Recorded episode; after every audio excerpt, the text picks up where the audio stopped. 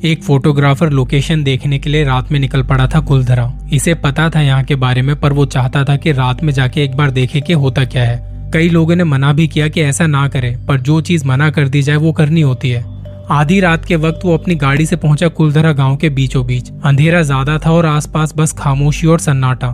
थोड़ी देर इंतज़ार करने के बाद जब उसे लगा कि ऐसा कुछ नहीं है तो उसने गाड़ी से एक पानी की बोतल निकाली और रेगिस्तान की ठंडी रेत पर बैठ गया। जैसे ही उसने पहला घूट लिया उसे सामने पचास साठ मीटर दूर दो चमकती आँखें दिखाई दी।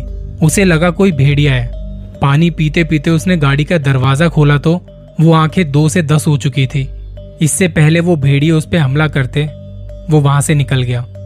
अगले दिन उसने वहाँ के फॉरेस्ट डिपार्टमेंट में जाके ये बात बतानी चाहिए, क्योंकि वहाँ टूरिस्ट बहुत आते हैं और कोई हादसा ना हो जाए तो बस यही सोच के गया था। वहाँ के एक सीनियर ऑफिसर को जब ये बात बताई तो उन्होंने कहा, मैं आपकी बात मानता हूँ कि वहाँ कुछ होगा, ज़रूर होगा, पर मैं आपको बताना चाहता हूँ कि रेगिस्तान में ना भेड़िए नहीं आते हैं। बात तो उनकी सही थी, मगर वो चमकती आँखें भेड़िए की नहीं थी तो किसकी थी?